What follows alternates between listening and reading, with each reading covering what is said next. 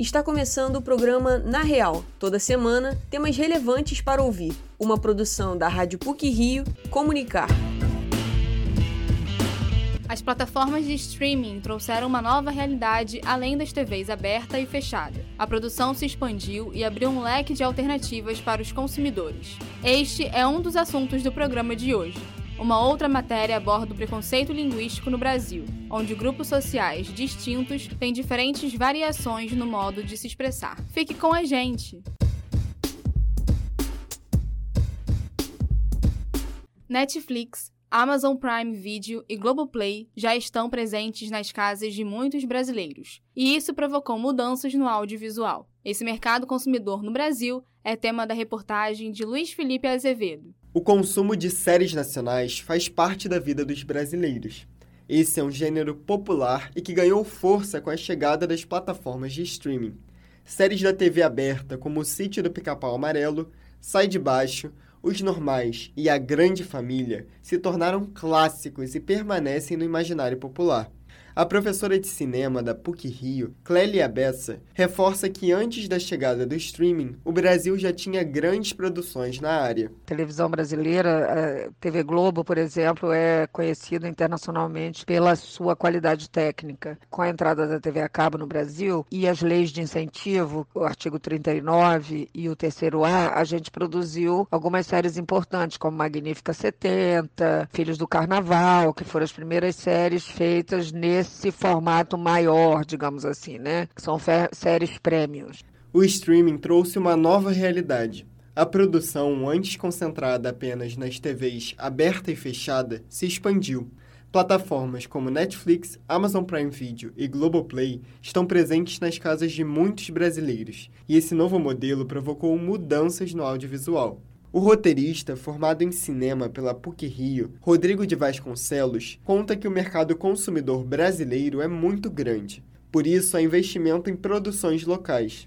Ele ressalta que com a chegada do capital estrangeiro, o número de séries e de possibilidades de produção cresceu. Porém, a exigência dos streamings por séries que conversem com o grande público interfere no mercado e na multiplicidade da arte.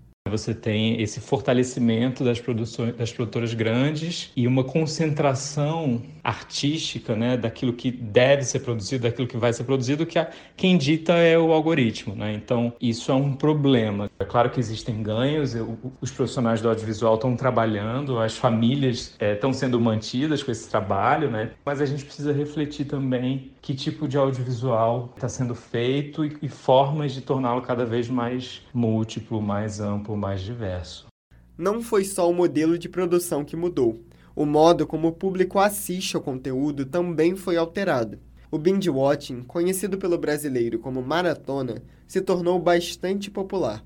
A gerente de conteúdo do Globoplay, formada em jornalismo pela P U C-Rio, Ana Carolina Lima, aponta que o formato em que o espectador assiste vários episódios em sequência é adotado por uma grande parcela dos assinantes. Ela explica que, para engajar o público, a estrutura padrão dos episódios precisou ser reformulada. Hoje, de fato, a gente precisa engajar o assinante, né? Essa é uma palavra importante, que é o engajamento. Então, a gente tem, às vezes, episódios um pouco mais curtos e episódios que entregam, né, o tempo inteiro uma novidade, uma curiosidade, uma reviravolta. As séries que a gente costumava ver antigamente, que eram muito flats, né? Eram séries que não tinham grandes mudanças, essas séries não, quase não existem mais. Ana Carolina Lima acredita que o grande desafio do streaming é atender a um público muito variado, com diversos gêneros e formas de assistir. Entre os destaques do Globoplay estão as séries Arcanjo Renegado, Desalma e a quinta temporada de Sessão de Terapia. O investimento em produções nacionais proporciona uma melhoria no conteúdo produzido. O roteirista Rodrigo de Vasconcelos diz que esse fomento auxilia a criação de uma linguagem audiovisual seriada própria do Brasil. Para ele, o cenário atual é promissor, devido ao fato de as plataformas de streaming permitirem que o resto do mundo enxergue as produções brasileiras. É, existia um mito de que a nossa produção audiovisual ela tinha uma barreira intransponível, que era a barreira da língua. Só, só Portugal e alguns países da África consumiam nossos conteúdos, né, as novelas. Eu acho que o streaming vem para quebrar isso. Então a gente sabe, por exemplo, que três por cento é um sucesso na Alemanha. Um sucesso até maior do que foi aqui. Eu acho que, de certa forma, borra essas fronteiras assim, de língua, porque outros países estão se acostumando, principalmente talvez os Estados Unidos, a, a legenda, né? Ou assistir as coisas dublado, enfim. Isso faz com que o nosso conteúdo viaje mais, né? Por meio deste fomento, as séries brasileiras têm mais repercussão internacional.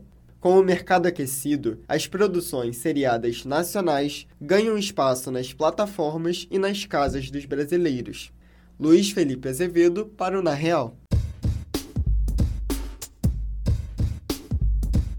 O preconceito linguístico no Brasil é caracterizado pela hierarquização da língua portuguesa e está diretamente ligado à questão da educação, renda e alguns aspectos culturais, como vamos saber agora na reportagem de Érica Levigar. Um levantamento realizado pelo I B G E mostrou que, no Brasil, as regiões Sudeste e Sul correspondem juntas a setenta e dois por cento do Produto Interno Bruto, ou P I B, nacional. A concentração de renda no eixo Rio-São Paulo contribui para a propagação do preconceito linguístico, caracterizado pela hierarquização da língua portuguesa. O Brasil é composto por vinte e seis estados e pelo Distrito Federal, nos quais o português é a língua oficial. Cada localidade tem grupos sociais distintos, que apresentam variações linguísticas associadas a fatores como educação, renda e aspectos culturais. O preconceito contra as diferentes formas de oralidade da variedade não padrão da língua é reconhecido pelos parâmetros curriculares nacionais, que são orientações para o ensino básico elaboradas pelo Ministério da Educação. O estudante de cinema da PUC-Rio, Willie Johnny, tem vinte e um anos e nasceu em Imperatriz, no Maranhão. Em dois mil e dezenove, o jovem mudou para o Rio de Janeiro para ingressar na universidade. Ele relata que, principalmente na chegada, passou por situações desagradáveis relacionadas ao sotaque e comenta que o preconceito linguístico era encoberto por brincadeiras. Já tive amigos que me chamavam de Paraíba, mesmo eu não morando na Paraíba, né? Eu sou maranhense. Já falei algumas expressões que eu costumava falar na minha cidade com meus amigos, expressões mesmo do dia a dia, que não eram compreendidas aqui, e às vezes os amigos caçoavam mesmo, né? E assim, sempre coberto ali por uma brincadeira, né? Não era na- nada assim bem explícito, muitas vezes, acredito eu, não era nem a intenção da pessoa, mas acontece, aconteceu muito e ainda acontece, né? Até hoje. Willie Johnny acredita que o medo de sofrer preconceito já prejudicou a sua interação com outras pessoas. O estudante afirma que, de forma inconsciente, começou a adaptar a forma de falar à maneira carioca para se sentir pertencente, e percebeu que perdeu muitas das características da fala maranhense. Eu cheguei no Maranhão, quando eu voltei, chiando muito, falando muito, muitas gírias daqui, falando muitas expressões que lá no Maranhão eles não entendem. E tudo isso foi causado justamente por essa tentativa de aproximação. E quando eu cheguei aqui, que foi demarcado na minha comunicação uma diferença muito grande, eu comecei a tentar não ser tão diferente assim. O principal efeito disso que eu observei durante o tempo que eu passei aqui no Rio foi a perda mesmo da minha direita. Minha mãe fala da minha identidade, sabe? A doutora em Literatura e Contemporaneidade pela PUC-Rio, Karine Aragão, é professora do ensino básico, escritora e podcaster. Ela explica que o preconceito linguístico não se restringe à regionalidade. O estabelecimento de uma norma padrão também define quem não pode acessá-la. De acordo com a professora, o ensino da língua é muito instrumental e difere do uso cotidiano. A gente aprende ainda a língua de maneira muito não vivencial, né? Às vezes você tá lá no, no ensino básico, você aprende regras gramaticais que no mundo cotidiano não fazem muito sentido, como classificar, classificar orações, que muitas vezes afasta o falante da língua, a falante da língua do próprio uso da língua. A própria escola muitas vezes ratifica isso. Hoje a gente não tem, por exemplo, aquelas tirinhas mais em livros didáticos dizendo que o Chico Bento fala errado. A gente já sabe que isso é variação linguística. A professora acha que o setor audiovisual reforça o preconceito linguístico com a propagação de estereótipos. Ela observa que geralmente os personagens de classes mais próximas à básica ou de regiões fora do Sudeste ou do Sul são os que não falam o português da maneira considerada correta. A escritora enfatiza que cabe às produções culturais a desassociação do uso padrão da língua ao nível de inteligência. Primeiro, desassociando a ideia do preconceito linguístico a algo que torna a pessoa ignorante.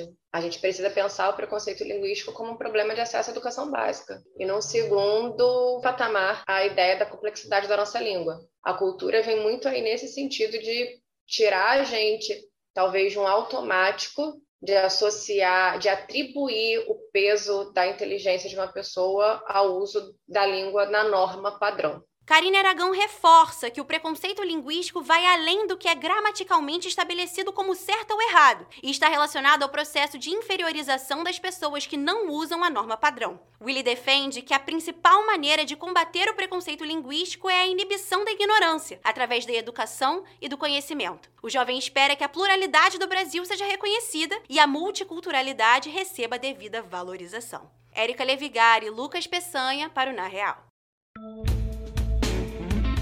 Para encerrar o Na Real de hoje, algumas pílulas sobre o que foi ou será destaque nas mídias. Pílulas da semana.